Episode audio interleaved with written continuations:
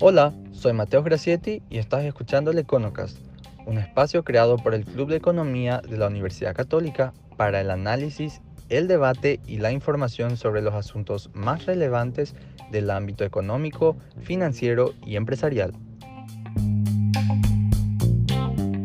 Estamos con la honrosa presencia del doctor Edgar Patiño y ahora vamos a enfocarnos en otro tema eh, más enfocado hacia lo que es comercio y más exactamente hidrovías Paraná-Paraguay. Eh, María, y antes de, pasarle ya a, Edgar, nuestro invitado de honra de la fecha, eh, un reciente informe de la CAF denominado Caminos para la Integración relata que hasta el 95% de las operaciones de comercio exterior en América del Sur se realizan por vía marítima un 3% se realiza por vías fluviales, es decir, por los ríos, y menos del 2% por vías terrestres y vías aéreas. Edgar, el transporte por agua es clave para el comercio internacional, es clave para el comercio del Paraguay. Así mismo, sin lugar a dudas. Nuestro país se, se ayornó a los requerimientos, a las necesidades y en corto tiempo hizo a que nuestro principal eh, recurso hídrico, o nuestros recursos hídricos, mejor, los ríos Paraguay y Paraná, se constituyan en autopistas, en verdaderas autopistas de desarrollo, a partir del establecimiento de las barcazas. El Paraguay es uno de los países que cuenta con la mayor flota de barcazas del mundo para la salida de sus productos al mercado externo. La soja, el trigo, la carne. No solamente la importación, sino la exportación, por sobre todas las cosas, tiene en los ríos Paraguay y Paraná, a través de la hidrovía y de las barcazas, y de los barcos, de los buques de alto calado para la navegabilidad de nuestros ríos, tienen en nuestra en esos recursos de aguas compartidas con el Brasil y con la Argentina, tienen como un vehículo, como un medio de eh, salida y de ingreso en nuestro comercio internacional. Y digo que se ayornó el Paraguay porque anteriormente la salida de nuestras exportaciones, fundamentalmente de la soja, del trigo, se daba a través de la utilización de los medios de transporte terrestre, los camiones que transportaban la soja, el trigo, a partir de la salida este, en los puertos eh, que nosotros tenemos como puertos franco, como depósito franco, con el Brasil, con la Argentina, con el Uruguay, pero hoy tienen sin lugar a dudas a través de lo que es la hidrovía y las barcazas el establecimiento de flotas, de grandes flotas para la salida de nuestros productos. Y países de alto desarrollo como el Japón vinieron a establecer en nuestro país astilleros para la construcción de barcazas. El Paraguay no solamente es un país que utiliza las barcazas, también otros países, o sea, nosotros incluso exportamos barcazas. Somos un, un, país que tiene eh, una alta calidad en la producción de, de, esos medios de transporte para eh, el acondicionamiento de productos eh, que, son posterior de consumo, ¿verdad? Como la soja, el trigo mismo, la carne, etcétera. Y en todo nuestro litoral a lo largo del río Paraguay y también en la parte navegable del río Paraná, eso es utilizado muy fuertemente. Así es, eh, y, realmente eh, a todos nos importa eh, todo lo que tiene que ver con, con logística, puertos, porque mucha gente se pregunta, ¿a mí qué? ¿A mí qué me importa? ¿Qué me importa si nosotros llegamos más rápido o no a un puerto con la, con la producción nacional? Pero la cuestión de costos en la logística internacional no es algo menor. En, en América Latina, por ejemplo, hay estimaciones de que el costo de logística, del, el costo de logística significa entre el 18 y el 35% del precio de un producto X cualquiera.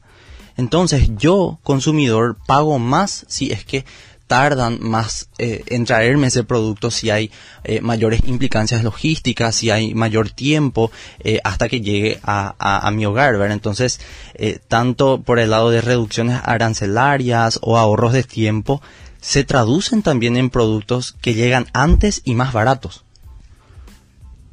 El medio, nosotros somos un país sin costa marítima. Somos un país que al decir de Augusto Roabastos, sufrimos la tragedia de la mediterraneidad. Pero al sufrir la tragedia de la mediterraneidad, también Dios nos brindó la posibilidad de contar con recursos naturales tan importantes como nuestros ríos navegables. Y eso hace a que nosotros aprovechemos y podamos sacar ventajas de ese hecho. Porque es cierto lo que señala.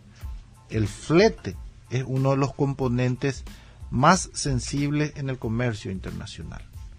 Entonces, al no tener nosotros costa marítima, entonces ahí se traduce en un costo agregado para la salida y para la llegada de productos. Salida de productos nacionales y llegada de productos importados. Ahí tenemos sensiblemente, sea desde el puerto de Montevideo, sea desde el puerto de Buenos Aires, sea desde eh, Iquique, nosotros tenemos entre 1000 a 1500 kilómetros de distancia en términos de eh, transporte terrestre y también eh, en aguas navegables, ¿verdad? que se mide de otra manera, no en kilómetros.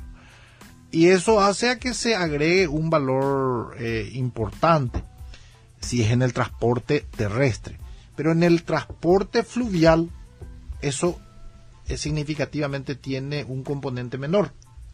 Por la capacidad misma de transporte distinta, de mayor volumen, de, mayor este, posibilidad de salida y de entrada, hace a que se reduzca y que sea conveniente a nuestros mercados. Por eso lo competitivo de nuestros productos. A más de la calidad de nuestros productos, también en el costo correspondiente. Por eso nuestros productos son tan preciados en el mercado internacional porque aparte de tener calidad, también tiene lo esencial que es el costo. Correcto. Y, doctor, usted eh, más que más que nadie, creo que entre aquí Mari y yo, eh, usted estuvo como cónsul eh, en Paranaguá, Brasil, y es de notar, por ejemplo, que hasta, si mal no recuerdo, hasta el 2002, el 2003, creo, el puerto de Paranaguá era nuestro principal medio de salida al mundo y principalmente en cuanto eh, a la soja y los derivados de soja, ¿verdad? Que son eh, uno de los principales productos de exportación paraguaya.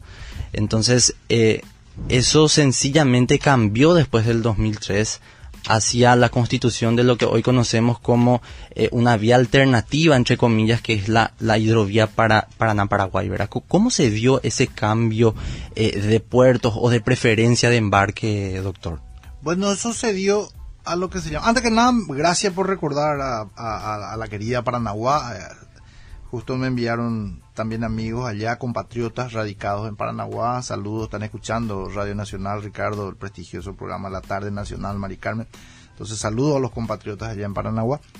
Eh, decir de que hay un dicho que dice que de la crisis se puede generar oportunidades. Y yo diría que hasta debiéramos de agradecer al Brasil en el sentido de que al crearse una dificultad para nosotros, entonces nosotros tuvimos que buscar la solución. El hecho de cambiar nuestra salida hacia Paranaguá, en donde hasta hoy, por cierto, tenemos un puerto franco, un depósito franco, gracias a un acuerdo, a un convenio internacional muy importante con la República Federativa del Brasil, pero se dio un cierre de, de, de, nuestro país por una situación política de aquellos momentos. Ricardo recordará la situación que habíamos tenido con el gobernador del estado de Paraná, con un con entonces un general muy fuerte del ejército paraguayo que tenía amplia influencia. Entonces se dio situaciones difíciles que hizo a que se cierre por, en forma unilateral, haciéndose mención, por ejemplo, a la soja transgénica que, que, bueno, entonces, pero eran simplemente excusas como para cerrar eh, a la salida de nuestros productos. Entonces ahí nosotros nos vimos en una situación muy difícil porque si bien se estableció una restricción que incluso subió a, con, con ciertos, eh, ¿cómo llamar?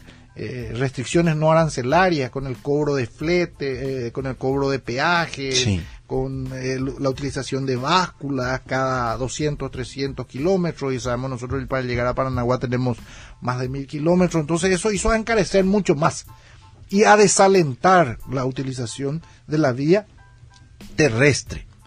Ahí el Paraguay tuvo que buscar alternativas y ya teníamos nosotros una incipiente flota de barcazas pero ante esa, ante esa necesidad surgió entonces la creación o, el establecimiento de los astilleros paraguayos que hicieron a la creación de, de, estas barcazas, de, estos buques graneleros, eh, y no solamente eso, sino también a la radicación de inversiones de países especializados en la producción de, de, barcos, de, de, barcazas, y Japón vino, estableció allá en la zona de Villeta, aquí en el departamento central, uno de los grandes este, astilleros reconocidos en el mundo, y que eh, hicieron posible la construcción de esas barcazas para poder aprovechar la navegabilidad de nuestros ríos. O sea, de la crisis se dio una oportunidad, y esa oportunidad los paraguayos a través de su ingenio, a través de su este, destreza, eh, pudieron y pudimos aprovechar. Claro, pero, pero digamos que se subsanó eso, doctor, se, eh, revirtió eso y hoy en día eh, Paranaguá es una opción, sigue siendo una opción para los envíos de soja, subproductos oleaginosas al mundo. Paraguay no solamente tiene al Brasil en ese sentido como un amigo, como un aliado a partir del puerto de Paranaguá, sino que definitivamente seguimos utilizando, seguimos eh, teniendo al puerto de Paranaguá como una vía para salida de nuestras exportaciones. Recuerden ustedes la exportación, o sea, la producción y exportación de carne vacuna que tenemos. Paranaguá tiene uno de los mayores puertos eh, de contenedores del Brasil. No solamente es un puerto granelero, es también un puerto que eh, tiene localizado solamente, para que tengan en cuenta, solamente en contenedores refrigerados, los reefers que se llama, tiene capacidad para más de 3.000 contenedores refrigerados funcionando al mismo tiempo. Y eso hace a que Paraguay pueda quitar a través del puerto de Paranaguá la exportación de carne vacuna, eh, incluso hoy eh, Taiwán, que viene después el programa con Taiwán, Ricardo ya me está haciendo señas, entonces decir también eh, que Taiwán con las gestiones realizadas nos, nos va a adquirir dentro de poco una gran cantidad de carne porcina y eso a través del puerto de Paranaguá saliendo que por el costo correspondiente y el acuerdo que nosotros tenemos, el puerto franco que tenemos, el depósito franco que tenemos, hace aprovechar la economía. Es así, eh, efectivamente eh, da mucho que hablar esto de, de logística, comercio internacional